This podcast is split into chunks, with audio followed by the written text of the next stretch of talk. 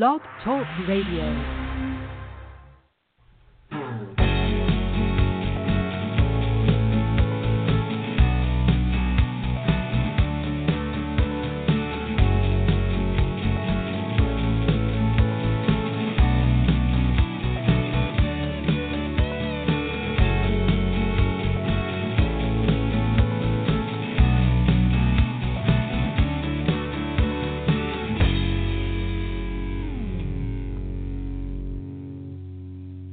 Good evening and welcome to Mets 360 here on Blog Talk Radio. I'm your host, Brian Jura, and man, it's been a crazy night. I've been jumping through hoops and been talking with our guest, former Mets 360 and Bleacher Report writer, Daniel Stack. Daniel is going to be joining us here in just a minute. He was here earlier when I was not.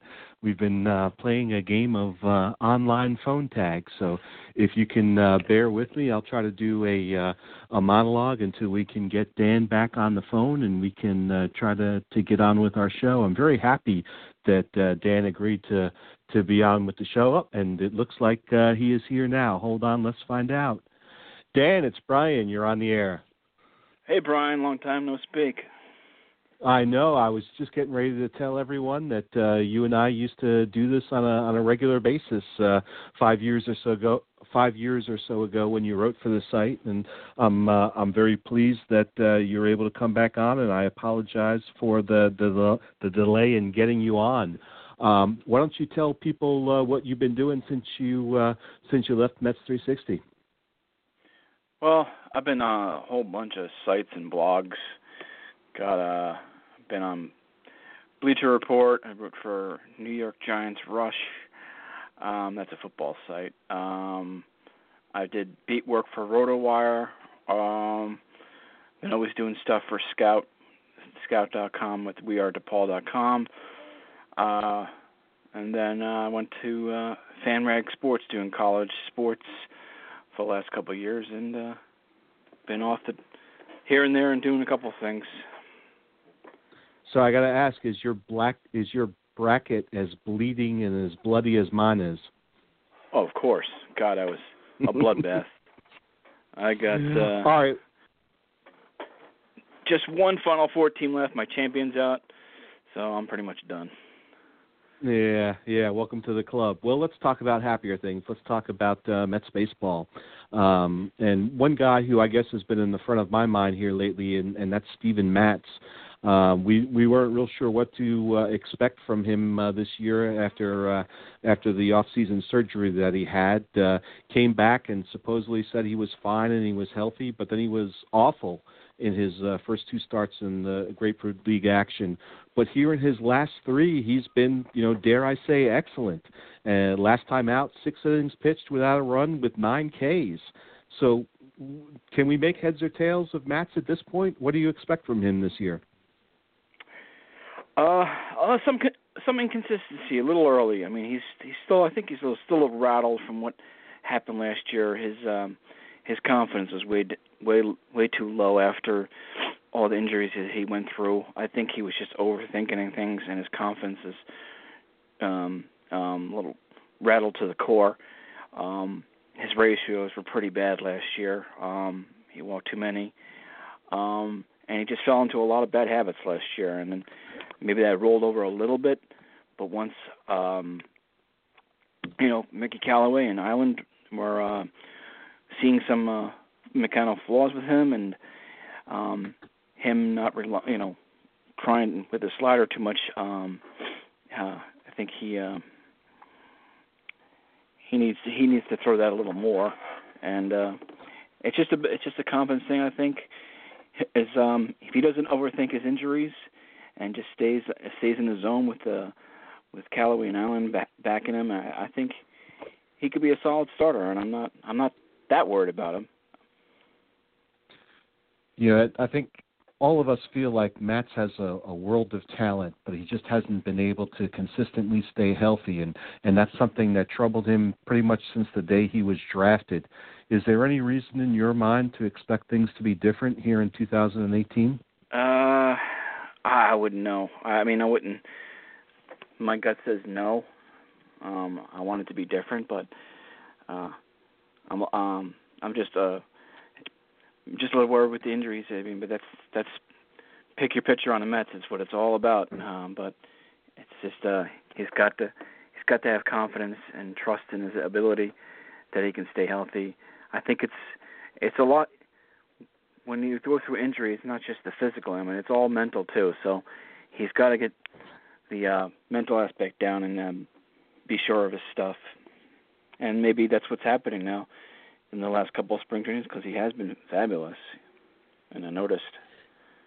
It would be so nice to see the Mets that we've seen the last three outings here in spring training, if we could see that through a 6-month major league season. But until we actually see it for the first time, it's hard to imagine seeing it at all. But let's switch over instead of talking about the pitchers. Let's talk about the catchers. Last year in September, after disappointing through the first 5 months of the season, both Travis d'Arnaud and Kevin Plawecki had really strong Septembers for the Mets, and they're both having good springs here now. So how do you see the catching slot working out this year for the Mets? I think with catcher, it's about competition breeding success and the motive behind that. I like that they're both doing well. To be perfectly blunt, I pretty had enough of Travis d'Arnaud, but I'm giving him one more last chance. I think both know this may be it, and that's bringing out the best of them right now. So I think I could see an even split of playing time with them coming out of the gate the first month or two, and then maybe if one gets too hot, you can't be denied. Again, I want to see Plawecki. I think d'Arnaud's too injury prone, and both are running out of time. But I think Plawecki's defense and his the way he finished, like you said, last September, and what he's doing now, I want to see him run with it. But I'll give both of them the shot, and I see an even split until somebody really seizes the job and forces Callaway's hand. One thing that surprised me was looking back into the September stats, and d'Arnaud actually had 6 home runs in the month of September, even though he was essentially splitting time with Plawecki evenly. And then here in spring training now, he's tied for the league lead with 3 home runs, and I think that the possibility of d'Arnaud providing a power bat from the catcher's position is something that's kind of exciting to think that the Mets have a nice righty power bat to go along with Cespedes there. Yeah, I mean, people forget, during the World Series run, he played a big part. I mean, he had some clutch hits, and he was hitting a lot of home runs down the stretch in there. And their quest when they caught the Nationals, he played a big part. And if we can get that late season 2015 Travis d'Arnaud, I'm all for it. I want to be proven wrong. I really do. All right, well, let's move one position up the diamond, and that's at first base. The Mets brought in Adrian Gonzalez to give top prospect Dominic Smith a little more time to prepare for a gig in the majors down in AAA. But Gonzalez has not looked all that well this spring. He finally got his first RBI when he hit a solo homer in Tuesday's game, but he's still hitting below the Mendoza line. So do you think the Mets are going to be looking around for a new first baseman, or do you think that Adrian Gonzalez will turn things around? Well, first, I don't think they're going to be doing anything just now. Maybe it gets dire in a month or so. I know I read something today that he's making mechanical adjustments, and that led to a good day the other day when he hit his home run. Granted, it was aided by the wind, but I almost have no trust in Gonzalez. That injury was very severe, and that can take a toll. But even despite injury concerns, he's his flailing power lately is just not good at all. And his OPS has been dropping like a stone. Now, obviously, last year was injury riddled, but it was 642 last year. Even when he played in 2016 for most of the year. It was a 784 OPS, and that was his lowest since his second year in the league 13 years ago. So, and you just got to have to ride him out and hope that Smith gets over his injury and gets the confidence. I do eventually think Smith will take the job either by force, him tearing up AAA, or by accident and with Gonzalez getting hurt. I like that he has slimmed down. He's he had that late tardiness incident, and I think he's learned from it. He could have seized this opportunity because Cosmin Gonzalez happened, but for now I can deal with if it has to go to platoon, I can also deal with Wimmer getting looks against lefties. So for the first month or so, I wouldn't worry about it so much. But yeah, my confidence in Gonzalez is waning. You make an important point with Gonzalez. Everyone knows the troubles that he had last year.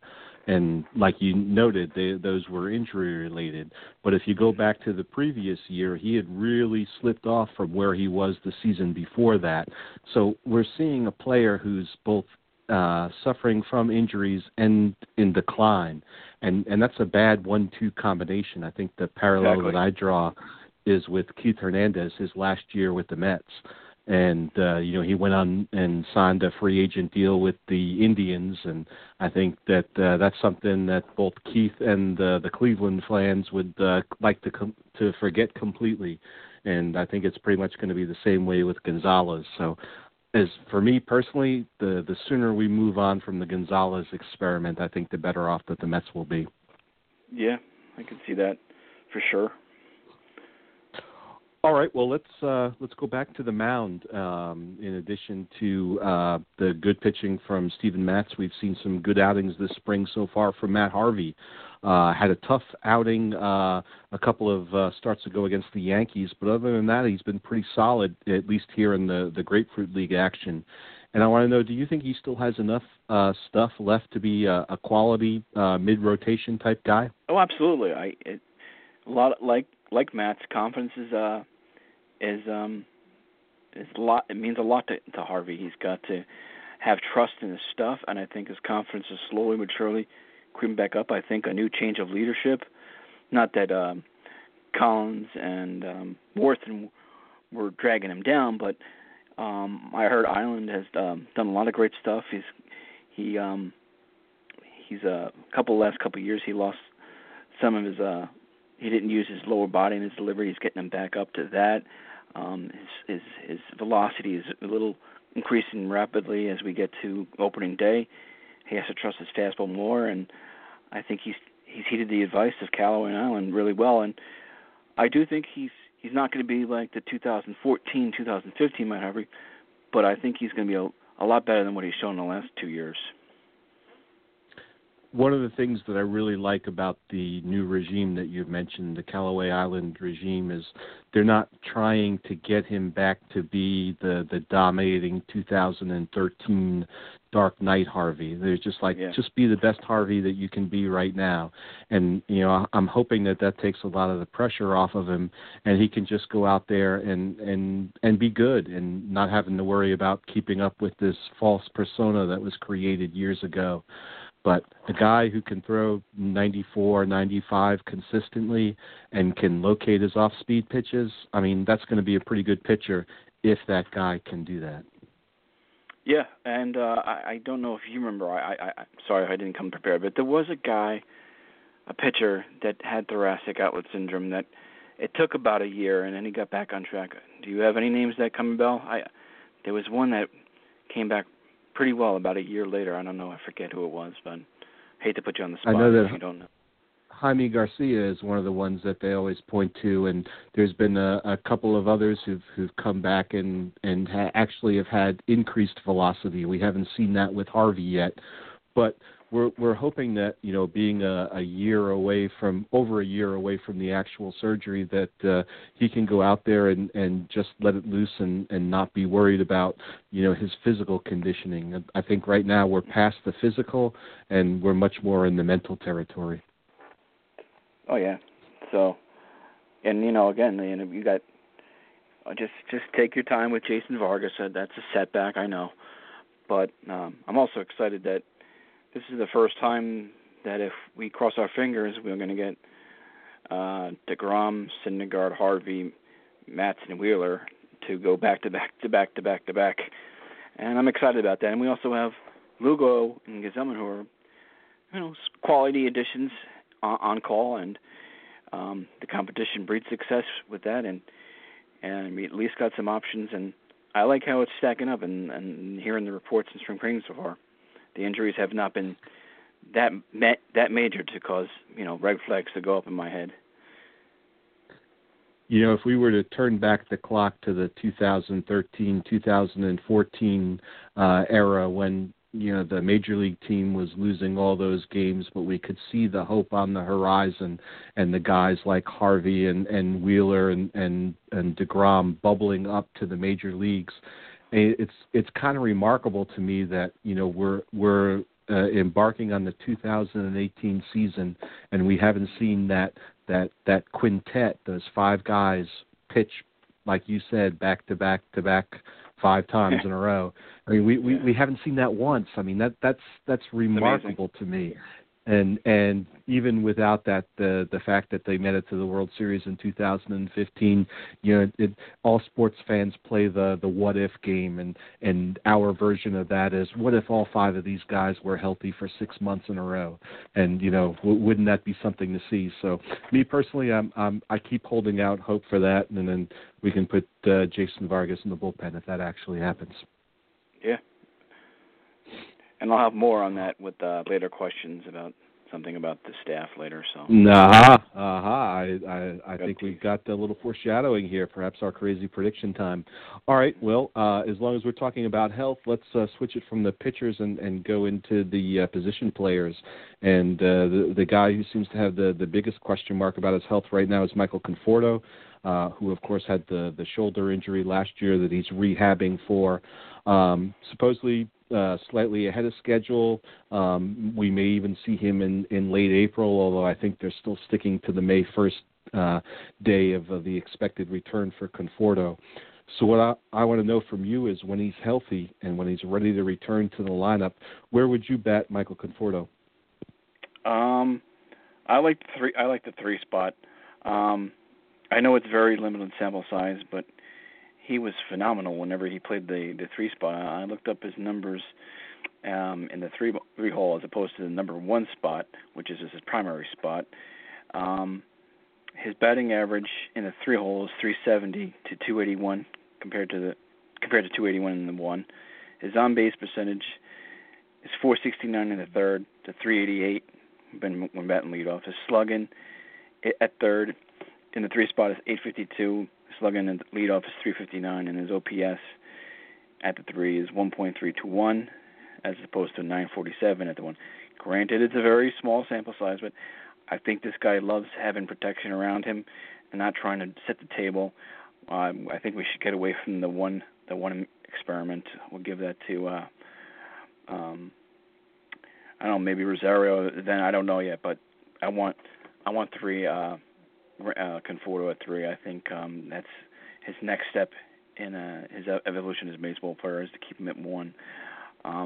The upside in run production and the RBI opportunities can't be ignored. And I'm very excited. He had 2 home runs the other day, or was it today? I think it was today, or maybe yesterday. I can't remember. I saw the report he had in a minor league game, and he looks like he's going to be on track in another month, and I'm excited to see him. And I think, if I'm not mistaken, is that where Keith Hernandez wants him to? I think he always wanted him in the 3 spot. I don't know, yes, tell me. Keith still holds on to the romanticism of the 3rd hitter being the best hitter on the team, and that's where you bat him.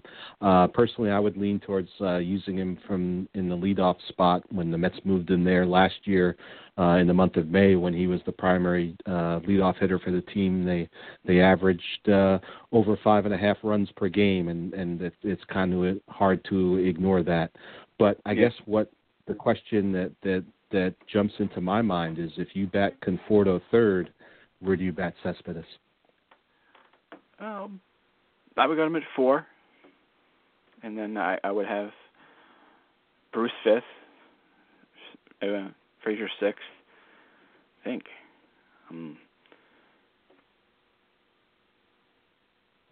Well, the fourth spot is where Hernandez thinks that Cespedes should bat as well. I think he views him as the team's biggest slugger, and that's where Keith thinks that Cespedes fits the best.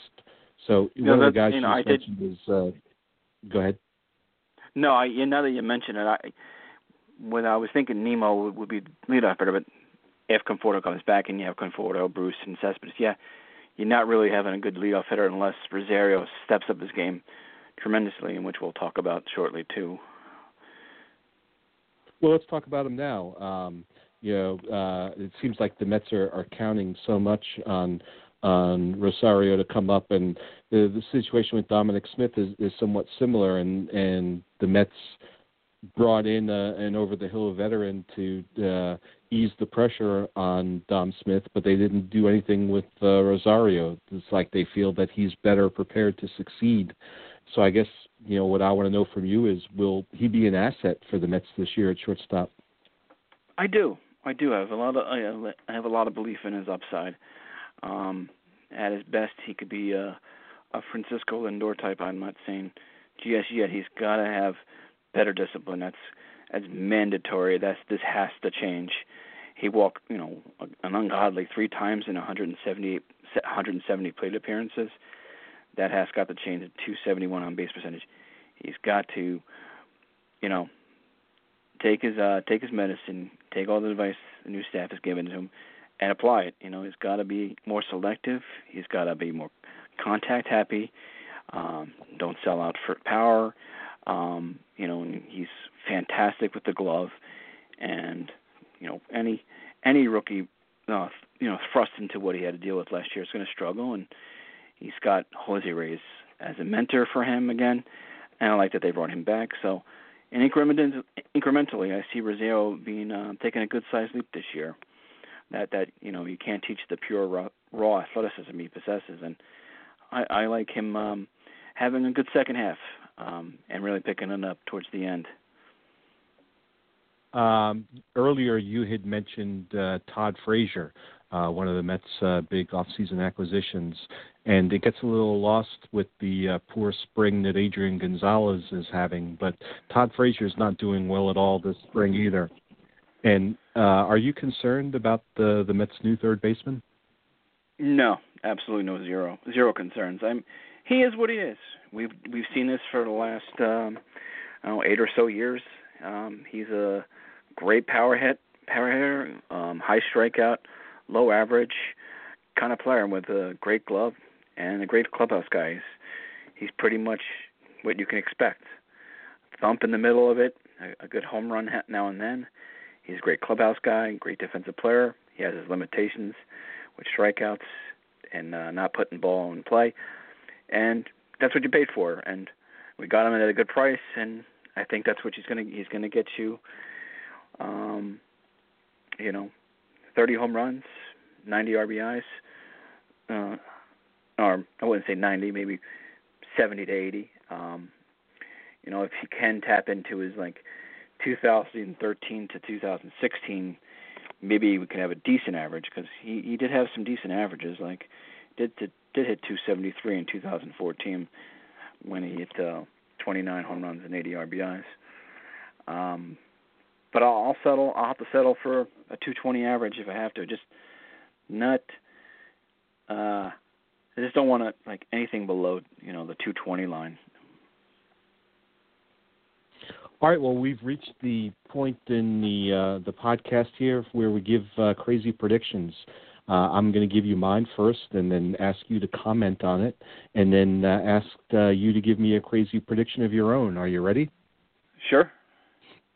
All right, so my crazy prediction is, even though he begins the year without a starting position, that Jose Reyes is going to surpass 300 plate appearances this year. So I want to know from you, is that crazy?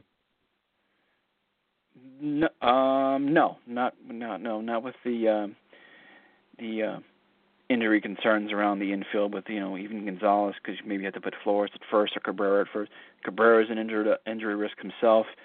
Rosario, maybe he starts off really bad and gets sent down again. So no, you're not crazy with that. I think he'll be playing a lot doing a lot of platooning and shuffling, and the infield will be moved around a lot. I can definitely see that. All right, well, you shot down mine. Show me what a crazy prediction looks like. Okay. This may be – I don't know how crazy it is, but I think either for sentimentality reasons or something going purposely right, but I think we'll see David Wright in a Mets uniform on the field this year. How about that for crazy? At least one game. You know, if you said he was going to play 50 games, I think I would say that was crazy. But I think that, you know, I think David may be coming to the realization that it's not going to happen, and I think that, you know, he wants to get back on the field one more time, and I think the fans want to see he and Reyes back on the field together. So I would almost be a little bit surprised if it didn't happen one more time. It may not happen any more than that. What is it, the NFL, where the players sign the contract so they can retire with their original team? To me, the way that the Wright situation is heading is towards that thing where he gets to get one last hurrah, wave to the fans, and you know, maybe they'll do it in a pregame ceremony, won't even let him play the game. I don't know, but or maybe just a pinch hit appearance when the rosters expand. Yeah.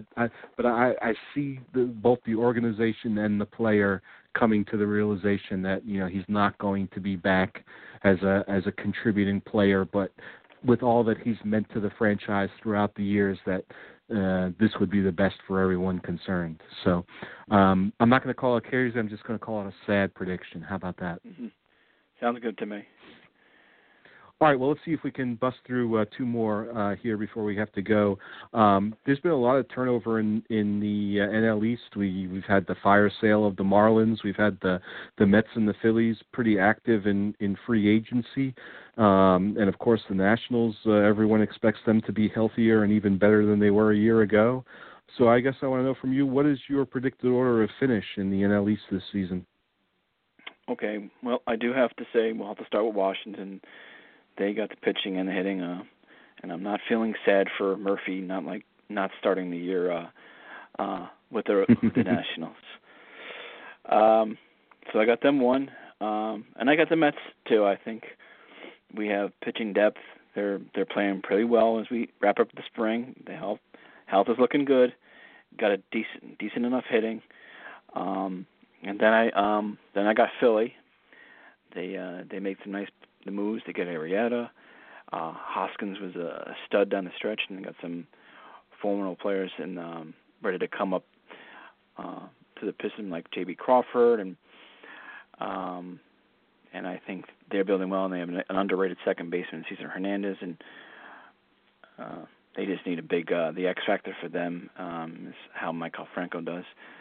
Then Atlanta, the only reason I put Philly is a little more. I think the Atlanta was a little too wet behind the ears, but I can't wait to